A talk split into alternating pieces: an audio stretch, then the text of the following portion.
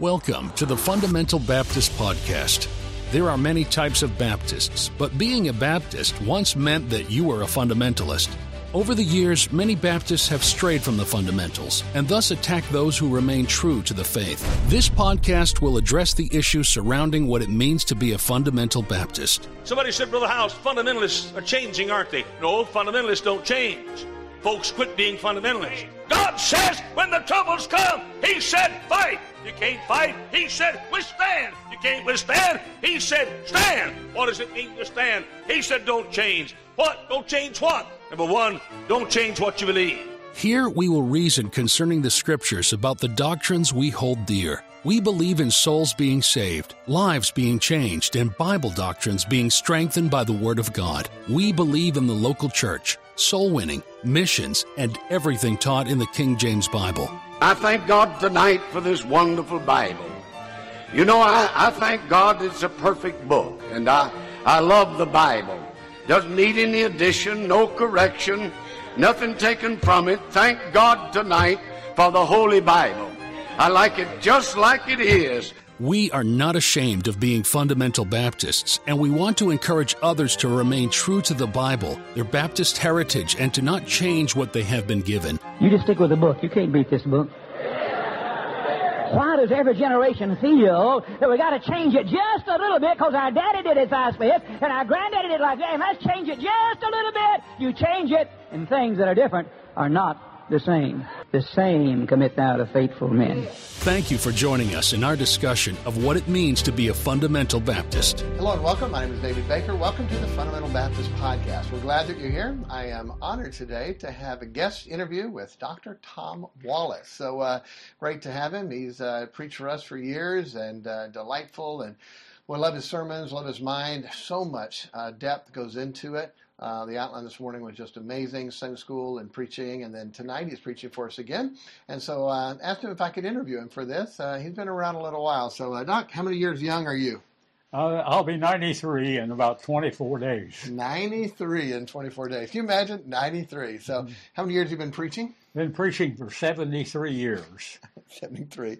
I've said this often, boy. I, I would love to one once even just make it to his age, but then to have half of the mind and wit that he has uh, at that age is just amazing. It's been a great, great blessing and a friend, uh, the wisdom and years and advice and all that. So I hope you enjoy this interview. I'm looking forward to it. So, um, Doc, tell us um, just quickly salvation, how you got saved, uh, your call to preach, and uh, where you got trained at.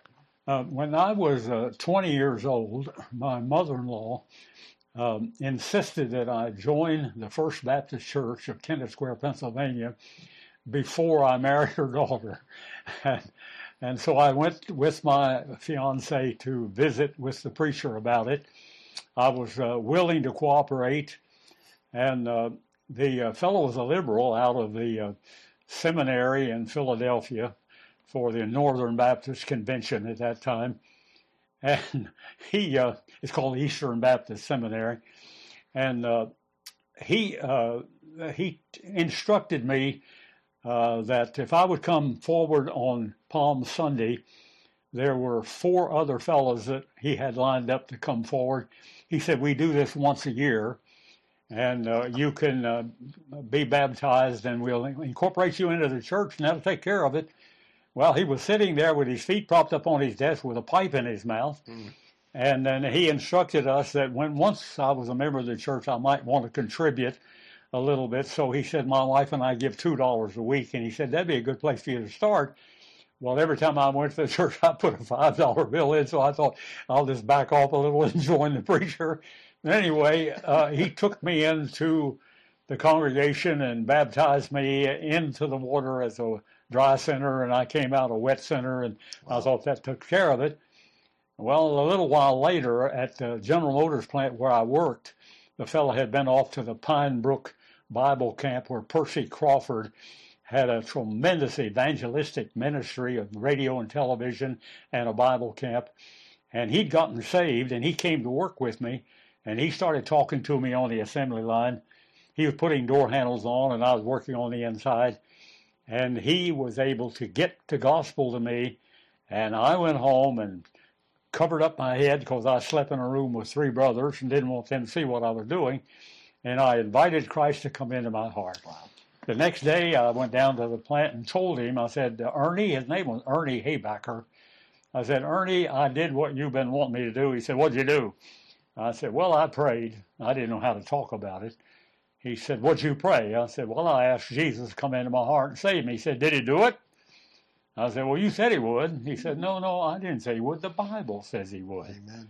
And you know, when he said that, I, I, he, he, he kept following up on the fact that if the Bible says it, do you believe the Bible? And I soon realized that if the Bible said I was saved, I was going to believe it. Amen. And it cleared up. All of a sudden, I realized I was saved and started right there. Amen. So, how long after that, uh, the call to preach, did you feel like God was uh, Well, leading he you to he, ministry? he he spent five or six weeks grounding me, you know, doing follow up work because we were right there on the line together for eight hours, and he brought me along from zero spirituality up to probably twenty five or thirty percent of understanding, and uh, in the process of his talking to me. I got a very strong leading that I ought to forget about being a, a, a General Motors executive and I ought to give all that up and I ought to go to Bible college. And I talked with him about it, and he told me the best thing he could do. And I, I surrendered, and boy, I took off, sold my house, quit my job, and went to Bible college. and oh, I'm convinced that I would be in my grave right now if I hadn't obeyed that leading. Wow. So, where did you go to college, and who? I went had to uh. Tennessee Temple University. It was not a university then; it was only a college. Dr. Lee Roberson had Mm. things really going, and I hadn't than got my feet on the ground till a fella by the name of M.J. Parker walked up with me and he said, uh, "You know, uh, we need bus captains, and you look like you would make a great bus captain." and he enrolled me immediately. And he said, "Now we uh, we pay ten dollars a week to help you with your tuition and your school expense." Wow. Well, who ever heard of paying a bus captain? But I got ten dollars a week, and that was like a hundred dollars a week now, of course. Yeah. But uh, he was uh, just a fabulous fellow, and we had about twenty buses going. And at that time, there were about maybe 25 or 30 chapels out 50 mile away, and the total count uh, was over 10,000 people coming to church on Sunday in some of those places under the leadership of Dr. Roberson. And, and I was right in the middle of it with my bus route. And, uh, and, and I just really got the training that I went there. I didn't realize that uh, I needed how to build a bus route and how to teach a Sunday school class Right. and how to have a prayer life and how to have a Bible study program a lot more than I needed history and geography and literature. Wow. That is beautiful. So then you graduated, and uh, did you work on staff somewhere? Did you Uh, go right to I, I pastor? worked uh, worked on the staff there for Dr. Roberson for two years, Beautiful. and um, the uh, it, I had to uh, I had to to forget about making a living, and I didn't go down there to take a job because I had quit a good paying job, and if I was Right. going to work for a living. I would have stayed where I was. Sure. Uh, but um, uh, I decided the Lord wanted me to be a full time visitor for the church, and Dr. Roberson gave me a job, and paid me twenty dollars a week on top of that ten, and with that thirty dollars a week, I went all the way through Bible college. Wow. Now I had to have some miracles in order to do that, but uh, the Lord sent the miracles that I needed, and it was just So beautiful. you uh, you believe that God still works miracles today? Oh Uh, my, he, he he does work miracles, boy. You know uh, the uh, the matter of of enough food to eat. You know, we had a little money. I made a little money on the house when I sold it, so we were able to pay moving expense, pay up the tuition for the first semester, Okay. and to rent an apartment and get moved in. And uh, I found a government house that had two bedrooms and the kitchen and everything, and all the utilities included. And my rent was twenty two dollars a month for everything. Wow. And so that basically was a miracle to start with, but it was normal in those days. And my problem was that they, they set the amount of rent on the amount that your income, and my income was only $30 a week. She told me, she said, almost everybody comes in here, makes too much money. They cannot rent one of these. But she said, you don't make enough. you don't make enough. But one day, uh, I I went home to have lunch, and I told my wife, "Hurry and fix lunch because I need to go make my visits." I, I work four hours in the afternoon for the church, and she said, "Okay, I'll hurry." and uh, fix you some lunch if you'll hurry to the store and get me something to fix. Well, I told her, well, I'll hurry down to the store and get something to fix if you'll hurry and give me a little bit of money to get it with. She said, now, Tom, you know I don't have any money. And I said, well, that makes two of us. I, I don't have any either. She said, is our money all gone? I said, every penny of it. Wow. She said, what are we going to do?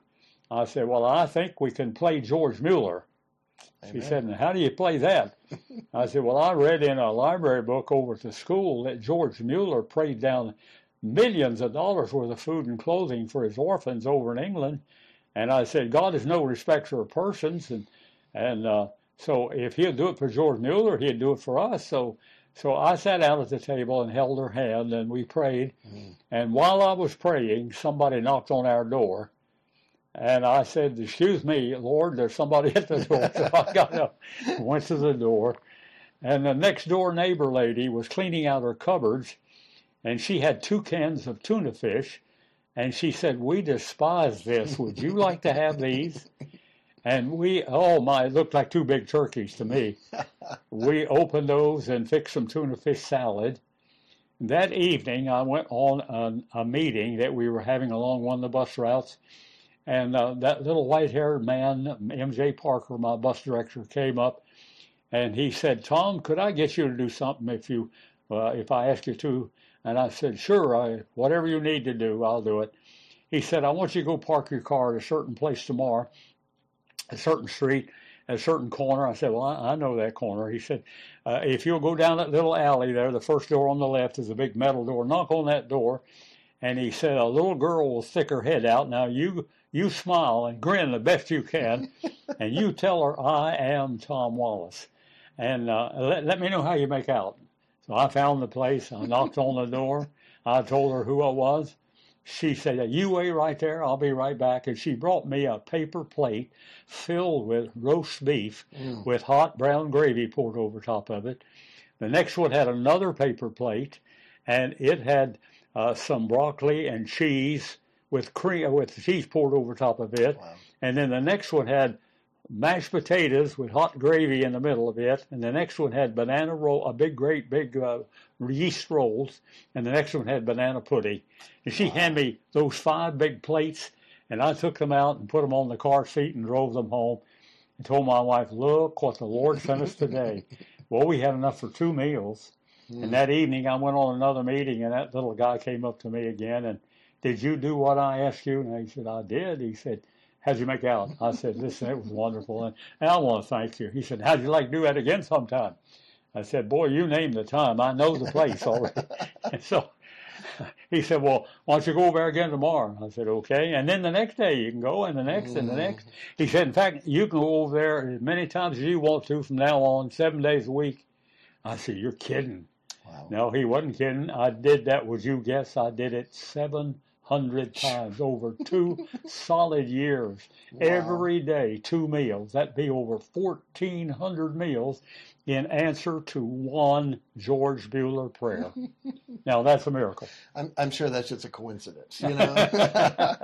uh, that is beautiful. So then you uh, pastored three churches. Where were those at? Yes, I did. Uh, uh, they uh, called me to a church that my uh, fellow who had led me to Christ, Ernie Haybacker, had uh, taken the church for one year. It was just a little handful of people meeting in a room in a house, and uh, he had become their pastor, and uh, he was a soul winner. So they began to grow, and they were able to get a group together, and they built a little 30 by 60 building, two stories, beautiful red brick.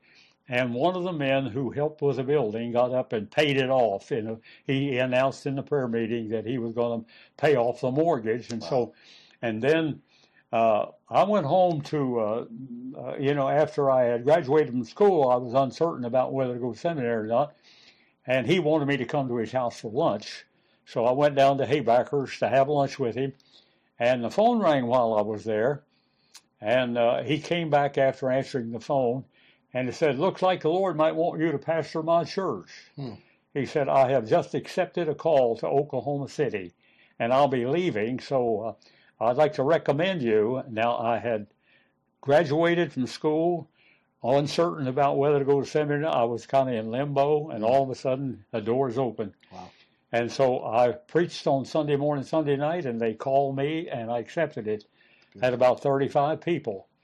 Well, I didn't know anything about preaching. I could hardly preach at all. And uh, they wanted a deeper life church rather than they wanted to be a, a you know, a, a just a, a group of happy, satisfied people. And they didn't care about the Great Commission and going out and win souls, and that's all I knew. Right. And so I got in there and started talking about getting some buses. We were hauling people, and I'm going up and down the back road, winning people to Christ.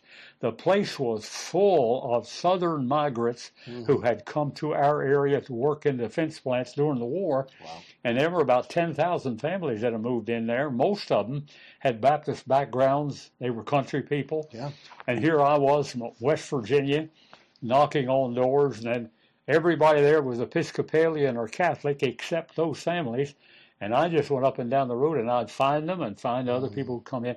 And that church began to grow. We were up over 100 in no time. And uh, it wasn't long before we had a revival meeting, and we had 234 people saved in a one week meeting. Wow. And boy, I baptized 50 couples on one occasion and 45 adults on the second occasion. And then we were off run, and we, I stayed there for 17 years.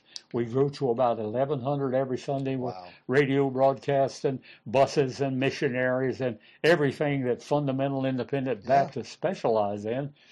Now, uh, all of the other churches around there are the guys that I knew before I went to Bible college. Uh, that fellow Percy Crawford had had that camp, started a college 13 miles from my house. It's called King's College. And uh, my neighbor was a, a professor at King's College, and he came over to convince me that it was silly for me to quit my job and sell my house and go away 730 miles to a college when I had one right down the road. And it was basically a Bible college, uh, but I couldn't get in peace about that. The Lord made it clear He wanted me to follow my plan. And over the years, I look back, all the guys that went down there turned into what I call deeper life preachers. Wow. Uh, they were all, uh, uh, you know, the idea they'd come in and sit down, fold their hands, and say, Feed me. And uh, they knew more Bible than I did. I couldn't feed them. But I noticed that 10 or 12, 15 guys that I knew around that area, pastored those churches, had 40 and 50 people in their congregation, while mine was running 1,000, 1,100, 1,200 every Sunday. And we were sending missionaries. I was going to the hospital every day, running bus routes, had an aggressive outreach program. And so the Lord knew I needed to be exposed Amen. to fundamentalism at Highland Park Baptist under Dr. Roberson, Jack Hyles and John Rice and Lester Roloff and all those, Harold Sightler, all those people were coming in as our speakers in chapel. And boy, I got all fired up and went back and put it into practice. That's beautiful. So after that, God led you. Where did you go? Then I, I, I, I, all of a sudden, the Lord wanted me to go to Louisville, Kentucky. Now, there was a Southern Baptist church over there that had begun to hire faculty member, or I mean staff members from Tennessee Temple, hmm. the song leader and the bus director, and two or three other of the faculty and faculty members in their school. Everybody had a Tennessee Temple background, and they changed that Southern Baptist church Wow. to a fundamental church within. And the pastor was an outstanding pulpiteer, but he wasn't a soul winner and he wasn't a builder, but he, he drew people in preaching with his skills and all. But then all of a sudden he just went bad and took off with one of the girls there, Ah. ran away and blew it. And they started calling me and want me to come. Hmm. Now they all of all the staff was already people that I could work with, but I didn't want to go. I, hmm. I, I wanted to live and die in in my church in Elkton. It was my everything. It was a, I- you know I had seen it Sure. grow from Right. nothing, and uh, the Lord wouldn't get off of it. I mean, it just would not go away. And so I went over there, and we had about twelve hundred every Sunday. Hmm. They had a beautiful place for me to live. They had a good salary. Everything was just tremendous. Uh, and uh, we started implementing the program that I knew. And I told them, now I don't know how to be a Southern Baptist, and I don't need to, I don't want to be, don't Right. know how to be. Uh, but I, I said, uh, I tell you what, uh, I'm not a fighter. I w- I wouldn't be cussing the convention, and I Sure. wouldn't be cussing the, the big seminary across town because we had 107 Southern Baptist churches in our county Wow. and only one or two fundamental independent Baptists. And I said, now, if I came here, we'd have to come out of the convention. And I told him I I wouldn't want to pull out right away and hurt a lot of old people who are God's people. Yeah. But if you'll let me have two years to get the people ready for it, and if we can agree now that we will come out in two years, I'll come. So we voted at 25 deacons, and we voted to come out in two years. And when we came time to do it, all we did was vote to mail a letter telling them that we were out. I told them I, I don't want to vote out. I just want to vote to mail this letter, which says we're out. And they agreed to that. And we read that letter to the congregation and got a full vote. Wow. And so we were out. Well, all of a sudden it dried up. They, they began to accuse us of going into charismatic movement, you know, and they said we're false doctrines and we'd lost our mind and everything. So we got a lot of opposition from all the Southern Baptist churches in that area. But uh, uh, we, we by that time we were running 32, 3,300 a Sunday. Wow. And I was baptizing over 50, having over 100 professions every Sunday Wow. because of the momentum that that church grew from 1,200 to 32, 3,300 in two years. Beautiful. So it was a fabulous, miraculous ministry. Wow. And then you ended up in Tennessee. Well, yeah, I, I went out on the road. The Lord, uh, the Lord just closed that door up there for me, and I went out on the road for six years, and I thought I'd retired, but I was busy. I once I left, I, I didn't have any meetings lined up except like some Monday and Tuesday conferences. Sure. But I left home with my wife. We loaded up clothes and books and things of that nature, and went out and I stayed out eight weeks. No, six weeks. I stayed out six weeks. Came home for one night. Went out six weeks. Came home for one night, Wow. and went out for six weeks. So I was out 18 weeks, two nights home. So it just seemed like this is what the Lord has for me. Mm. And it was just from one place right to another, having fabulous results. And then all of a sudden they wanted me to come to Franklin Road Baptist. And uh, uh, I, uh, you know, I was really excited about it. It was a one, I'd been there several times before. Bob Sure. Kelly was the pastor there. And he had done such a fantastic job Mm. that I was honored. Dr. John Rice and Dr. Bill Rice were members there Wow. and um, um, all of the Ron Comfort was a member there. And we had 21 preachers in in the congregation. Dr. Tom Williams came and joined our church, and Mm. and uh, we we just had preachers coming from all over who would come in for R and R from their church. You know, Wow. they'd resign with some kind of problem, come spend a, six months or a year, and then they would take another church. Beautiful. So we were sort of a, a, a maybe a resting place, uh, rescuing fallen preachers or disappointed preachers. And at one time, I was preaching to 21 preachers when I got up to preach. Most of them could preach better than I could, but I was the pastor.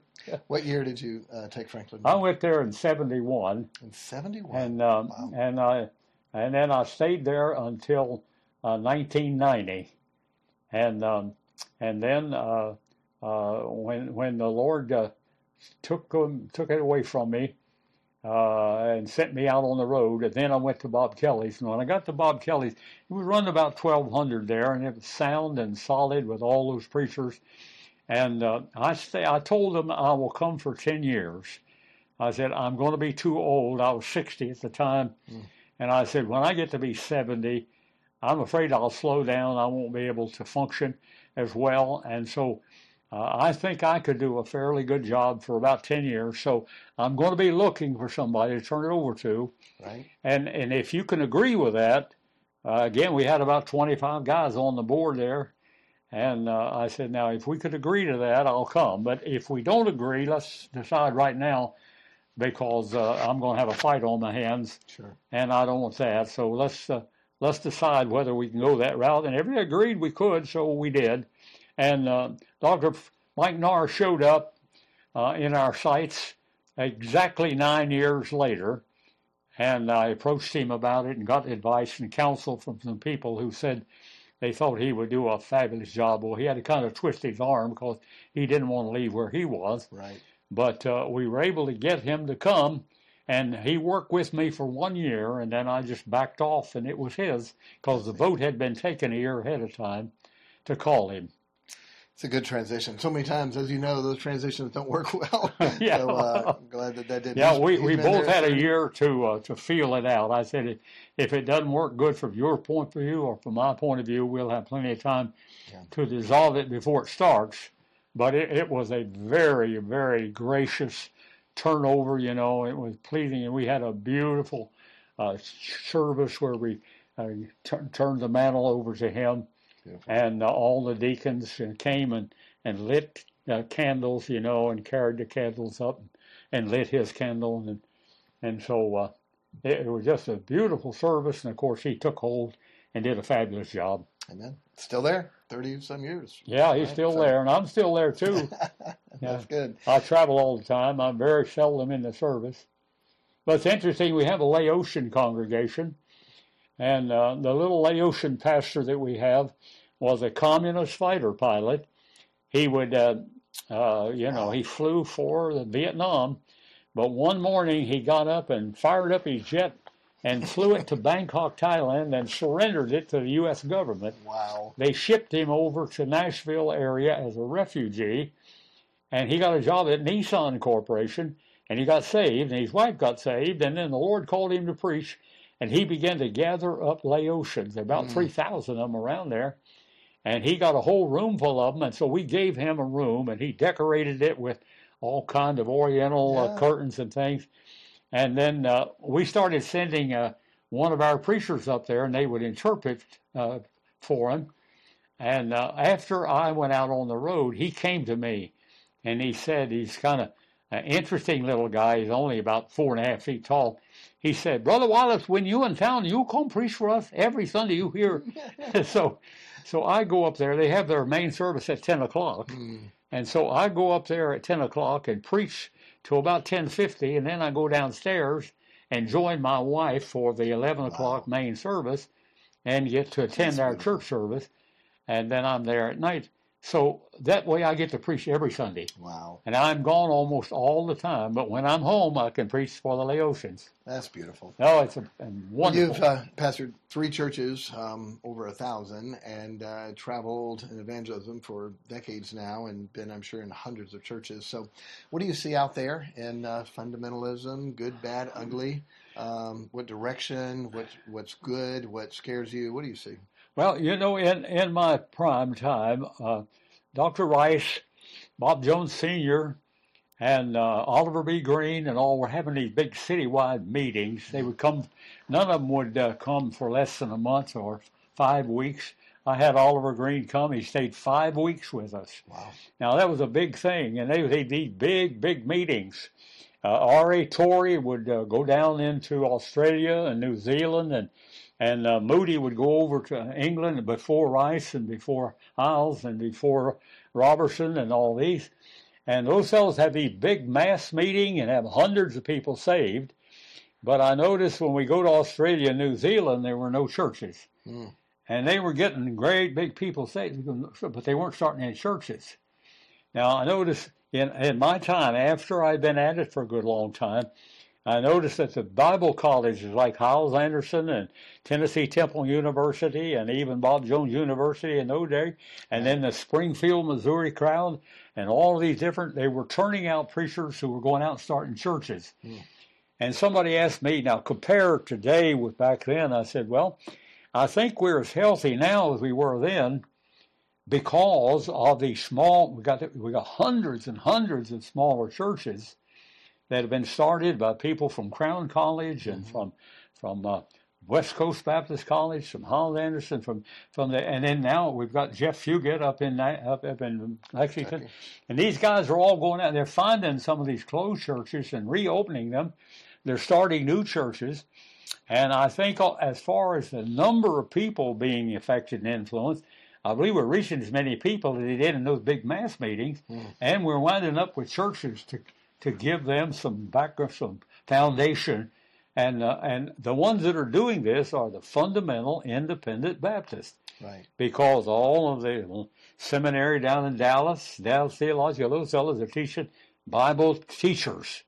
Uh, they're not motivational preachers. They're not, you know, they can uh, they can give you something rich and and, and enjoyable, and and, and so uh, congregations are getting people in and feeding them and giving them Bible truths, and you got a lot of good what we call Bible centered type churches, but they're not carrying out the Great Commission. Now, uh, I've asked, you know, I got a lot of invitations because my churches all grew big. Right. I get a lot of invitations to go hold meetings at the pastors' fellowships. Hmm. Almost every state has two or three different fellowships going, and the it, uh, Georgia has, uh, I think, nine different pastors' fellowships. Wow. Now, and they meet once a month. Now, once a year, they all get together and have about 200 preachers there. Hmm. And I've been to a lot of those meetings, and they said, "Now, uh, come and tell us how to do it." And I said, "Well, my formula is real simple. I've got two basic rules. One is carry out the Great Commission, Amen. and number two is solve the problems that result from carrying out the Great Commission." I said, "Because you start carrying out the Great Commission, your, your building's going to get too small." Now you got to build a building, and now you got to raise some money, and then you're going to have to have some music. So you got to get somebody. You got to find a piano player. You got to find a choir director. Then you got to train some teachers. Then you have a problem. And I said a lot of fellas get so busy solving the problems that they quit carrying Wow. out the Great Commission, Good. and as a result, the Spirit of the Lord flies away and leaves them with a religious club. Hmm. And we got religious clubs all over this nation Wow. that are not carrying out the Great Commission. Now, if I carry out the Great Commission and don't teach uh, after I reach, it's a reach, teach, reach, teach, reach, and if I don't balance it, I'll gather up a bunch of people who are Church of Christ and Seventh Day Adventists and Church of God and their uh, Jehovah Witnesses all in there to hear me preach, and we'll be fighting like a bunch of cats and dogs. So I've got to balance it out with reach and teach, reach and teach, and if I get heavy on one end of it, the seesaw won't work. Wow.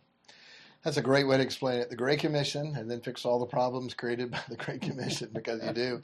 Uh, they come in with marriage problems. You got to fix that. They come in with children problems. You got to fix that. They come Yeah. in with financial problems. You got to help them with that. And the Bible has the answer to them, but that's a great, simple way. Yeah. But if you get too focused on fixing the problems and stop the Great Commission, Right. you're going to be done. Boy, how many times does that happen? Just curious. I know 73 years of preaching, and um, just curious on this. I know in our day the the doctrines, the false doctrines, we battle and fight and things there, and that's part of the reason for this podcast to push back on some of those issues and the direction that people are going. So, what are the battles that um, that you faced in fundamentalism? What were the direction churches were going, and you were teaching, preaching, trying to help to keep things right? Did you guys have those? Well, we've had we've had to deal with several issues. We have to deal with the first of all the music problem. Everybody wants to go contemporary with the music Yeah, because it entertains the flesh and draws people in who want to be entertained. Uh, Bill Hybel and and uh, all those people, you know, Right. went that route, and then most of them confessed that they made a bad mistake because their people were shallow and they did. And it- they wrote the book. Yeah, yeah, they that. did. We what and we did did not the, work. The problems of alien baptisms always come up, you know, and the Jehovah Witness insisting that uh, they uh, 144,000 Jesus is not really the Son of God, that, Right. and they're going to be 144,000 now. What uh, what we what we what I've learned to do would be to bring these people in who've been attracted to us by by uh, the, when they come into our service and hear our evangelistic music Right. and they like it. It it it it, it gives them a spiritual lift and all, but then they hit the head on with this doctrinal problem. Uh, I had an old couple that were brethren, and uh, they started coming. They've been baptized three times forward, each one of them. They're a very wealthy old couple, and they got into our and they loved uh, kids. She'd been a school teacher for 35 years, and when she came and saw our kids coming in on the buses, she just got thrilled.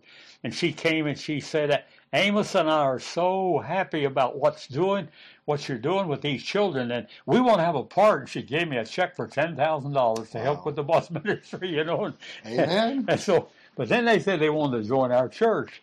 And I brought them into my office, and I told them now, now I could uh, I could get up and announce to our people that you are both Christians, you know the Lord, and no question about that, but that you have come to us from a brethren church, and they baptize different than we do. And I said, but we're going to take them in, and I said we could do that, but everybody in my congregation would get a mental note that you're different than they are, mm. and that is going to cause a a philosophical difference. They're going to always hold you at arm's bay. You don't want that. We don't want that. I said, if you would come and say, we agree with your doctrinal position, and we are willing to let Pastor Wallace baptize us one time backwards to picture death, burial, and resurrection. Right. I said, then the folk would say, hey, they're brethren, but they're just like, they believe the same thing we do. I said, that's all. I said, now how do you feel about it? They said, it would be no problem at all. and so I graciously yeah. tell instead of telling them you're wrong about right. it, that's a false doctrine. Right. You're a you're a heathen. no, I, I handled it with kids love, Beautiful. and they were delighted to go along. Now, same thing with Church of Christ. They don't give in quite as easy, but but yet you you can take in alien baptism by having them to be baptized to identify with your doctrinal position. Right. And uh, now, in the separation thing, with the music especially, you know, we were in a southern situation. Uh, we had a lot of people who wanted guitars and banjos, you know, and they wanted hillbilly music, and and then we had other folk with Bob Jones backgrounds, and they wanted operatic music, and so we uh, we got them all together. Now we told our teachers all all the deacons and everybody who had any kind of responsibility at all, and had a big meeting in the conference room. And we draw on the bulletin board three lines. One was a line here with operatic music, and then one down here on the bottom was hillbilly music, and one in the middle was biblical music. And we said, now, now we have a lot of wonderful people here who like this. Right. And once in a while, we'll have somebody come in here who will sing that kind of music. Now, I don't want you hillbilly people saying, "Oh, no, no, no." I said, "You, you say, well, eh, that's okay." now, if we get out the guitar some Sunday night and have a quartet with a banjo and a guitar and a couple guys singing, we don't want you operatic people getting all upset. So now this is our position right here in the middle. Now you don't call it compromise. That's not what it is. Right. But we're going to we're going to have our music and then once in a while, we'll have a trio come in and they'll get a little high pitched. So we'll have somebody come in from one of the colleges that'll go a little bit south. Hmm. But that's not us. That's them. And that's not us. This is us. And that solved it. It took care of it for us. Wow. And uh, and then we would, uh, you know, if it got to going a little bit the wrong direction. Now I had a pastor friend who built his church on hardline preaching. He preached like Oliver Greene and Harold Sightler. Mm. And he built a great church on hard preaching. And he had two or three hundred people coming every Sunday. And then he started allowing some guys to come in with some country music. Mm. And uh, he was starting to draw a different crowd of people. And I called him. He was a good friend of mine. And I told him, I, I don't want to meddle, but I want to warn you, you're doing something that's going to cost you. I'll be all right. I'll be all right. Mm. So he told me to mind my own business, and I did. but in just a few months, the guy who headed up all of that took about a third of his congregation and went over and started another church based on music. Rather than on biblical doctrine. Wow. And so if it's entertaining and, and, and fleshly type music, people are not going to grow. And we need to build the Bible, Bible preaching and build the congregation on doctrinal truth, and then uh, let the music go. And then the same thing with with separation. We told we told the folks Sunday morning I'm not going to ever preach on separation Sunday morning. Mm-hmm. And Sunday night, we're going to be teaching and preaching our people how to be better Christians. On Wednesday night, we're going to be telling Sunday school teachers and workers, uh, here's where you've got to set a pattern, be an example, and we're going to bear down on separation. And this is not a matter of what you feel, or what you like. This is a matter of a position right. that we've taken, and you have to agree with us on this before you teach and before you sing. And no, you've got to go along with this. And so we were able to get that solved too. We've helped. Now we have folks come in who, uh, you know, they, they can't go along with the dress code, so they don't come back. Now we're not going to sac- we're not going to sacrifice our services for them. They uh, they they're after the wrong thing that we don't we don't offer. That it's not on our menu. Wow. I hope uh, you you heard that. There was so much wisdom with what was just said.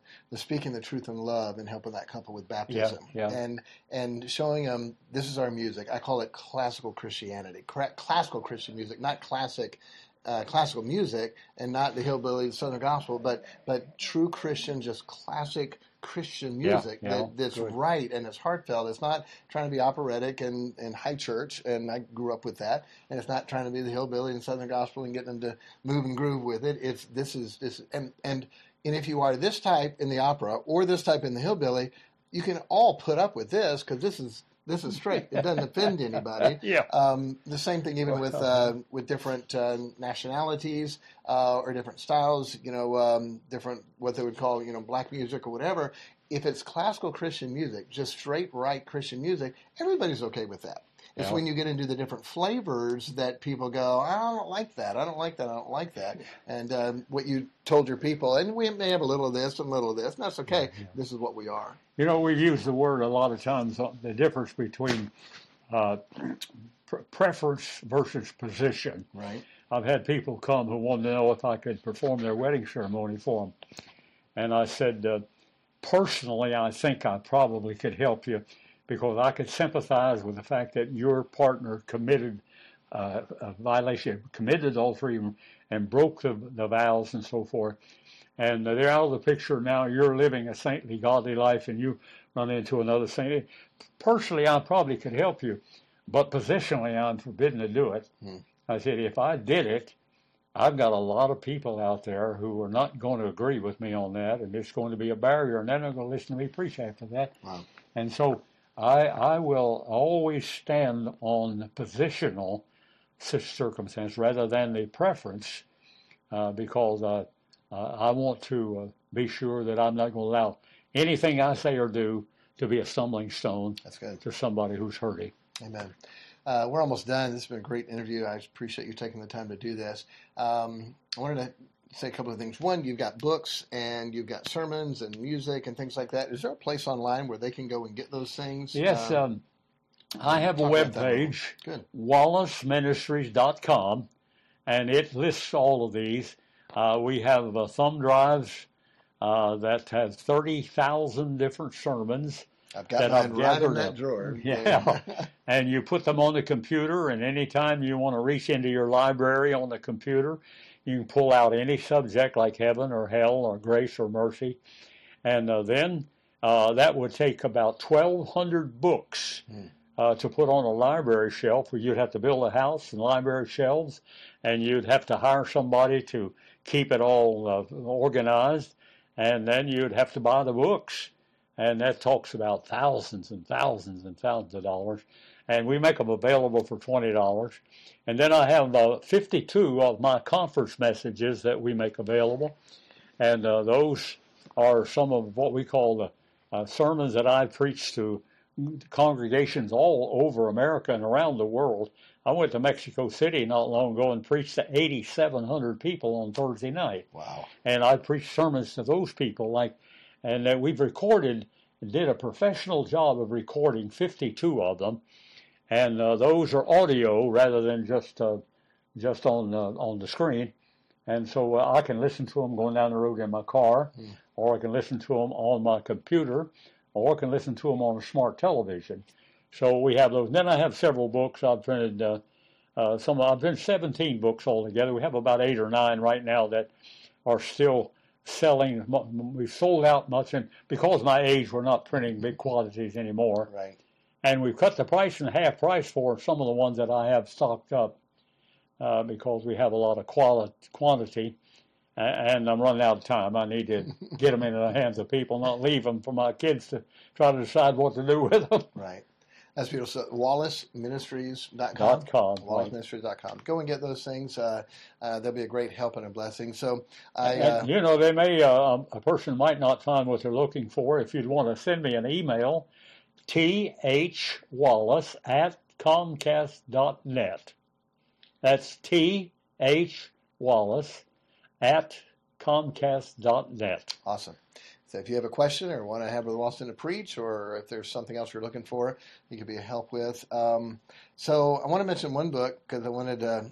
I was going to start out with this. I thought I'd end it, but um, you know, there's some people that um, where they're from, they like to describe themselves from that place, like Bill Clinton, you know, bragged about being from Hope, you know, Arkansas, and actually he was bringing hope. I don't think he did bring much, but you were, um, where were you born, um, Brother Wallace? Does that describe uh, where you're from? I was I was born in a little town called Odd. Odd? Odd, West Virginia. Uh, there, there, was a bunch of men standing around at the post office there trying to decide what to name that town. and uh, somebody mentioned this is an odd little place. And so I said, that's it, that's it, right there. So, so it stuck. They have an odd elementary school that I went to, and we have the odd uh, regular Baptist church there that I attended. Those are still there. Everything else is gone. The graveyard's still there. All my grandfathers and great grandfathers are buried there. Uh, but it's an interesting place now. Not much going there now. That's neat.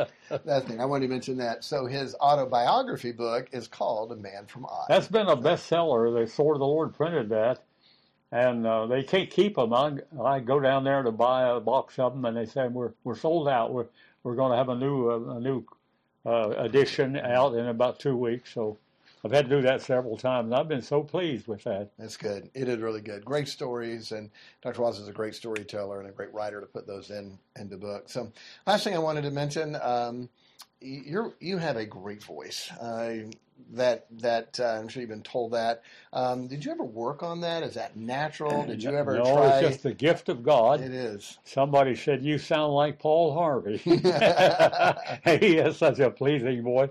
And after about 35 or 40 people told me that, somebody walked up and said. Uh, do you know who you sound like? And I was going to tell them, but, but before I could answer, they said, Herbert W. Armstrong. oh, wow.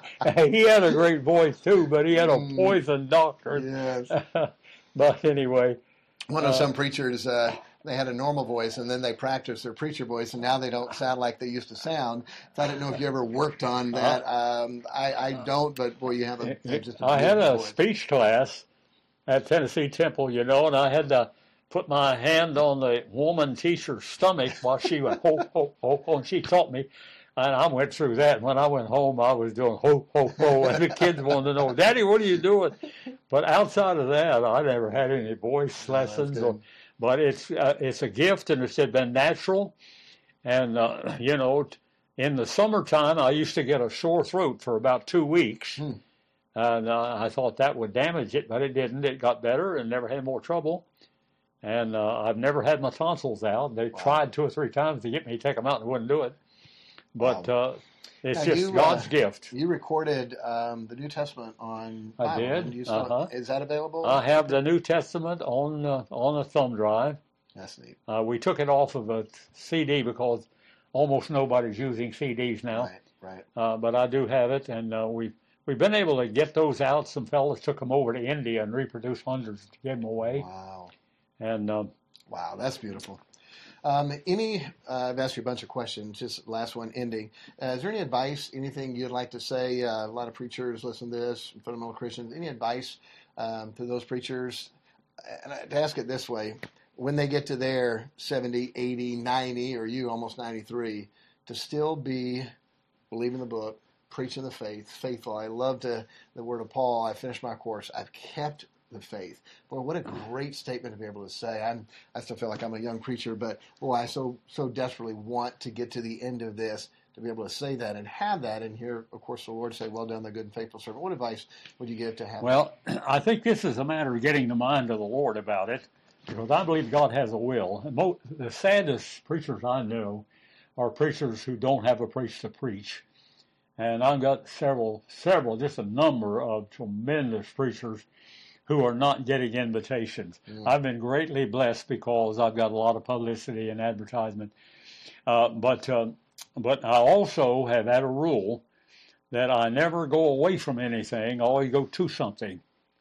and whether I'm going to preach there or preach here, or whether I'm going to accept that church or mm. teach that class or or accept that particular ministry. Uh, and uh, uh, if I, I've, I've always felt like the Lord does not lead me away. I've had numbers of preachers come and won't know if, if, if I know of a church. I said, "What's wrong with the one you got?" well, they said, "I got this problem and this problem," and I said, "It sounds to me like you're running away from problems." Wow. Uh, you not you not said anything about this congregation down here that you found that, and they're praying and pleading and begging God and crying, and you went down there and and you got into it and you began to pray and cry and pray and, and you got such a vision and a burden and down there. You haven't said anything about that. You just talked about some problems you're running away from. God's not leading you. You better stay there and solve them problems. so, so uh, when the Lord leads, he opens up a door and he gives you a vision and a burden and a concern and an interest, and he won't let you off the hook. And you go where he tells you, and and that takes care of it. Amen. Now I've done that every time, and as a result, the Lord has just kept me busy. And for the last six or seven Sundays, I've been preaching around somewhere close, and uh, and this. And, and I next weekend I'm going up into Illinois and preach, and the following weekend I'm going to preach locally again. Mm. And uh, then I'm going to be teaching uh, a Zoom class uh, to a congregation that is sending it out all over the world from British Columbia, Canada. Wow. And on Wednesday nights, sometimes we preach to over 100 preachers in Hyderabad, India mm. by Zoom. And so there's an open door there to just do all kinds of things, you know. And, wow. And I'm just, I'm just having a great time at 90, almost 93, yeah, to do yeah, that. Yeah. So I remember, uh, by the way, Dr. Wallace teaches. I've uh, got got three invitations to preach on my 100th birthday. I don't know which ones to take. That's great. Uh, Dr. Wallace uh, uh, has taught a couple courses for us with Independent Baptist Online College. And I remember uh, going up to his house in Murfreesboro and sitting down and showing him how it worked. And I was amazed. I thought, okay, oh, just do this, just do, okay, yeah, I got it. And, he got it. I have three, three courses on the online uh, Bible College, so Amen. somebody might be interested in checking those out. One's the House of Romans, where they can mm-hmm. study through the back book of Romans, and then one is a matter of building a foundation under your ministry so that it doesn't collapse on you after you wow. get it going. And then uh, you have one on soul winning. Yes, I have. Yes. The soul winning is one of my favorites. It's because I've had such wonderful experiences. Amen. Beautiful. Dr. Wallace, thank you again for uh, taking oh, the time to welcome. do this. And My pleasure. taught Sunday school and preached Sunday morning and going to preach Sunday night. So uh, to do a 50 uh, minute interview um, asking uh, you all these questions, I sure appreciate that. We thank God for you and the ministry. And, and um, I, I, as a quote younger preacher, I wish that people would go back and listen more to men of your age and people who have passed away already and get that wisdom and realize to see the direction that so many churches and people are going is not good and it's right. not going to end up good. But glad, I love the optimism. All the place you go, you're seeing God do things and churches being started and growing, and there are people that are still doing it. And uh, a lot of times, older guys are just down and negative on everything that's going on today, and you're so excited to see God's God's doing it. Yeah, so, amen. Awesome. Thank you, Dr. Wallace. You're welcome. Thank you for listening to the Fundamental Baptist Podcast. If you have any questions, you can email us at the Fundamental Baptist Podcast at gmail.com.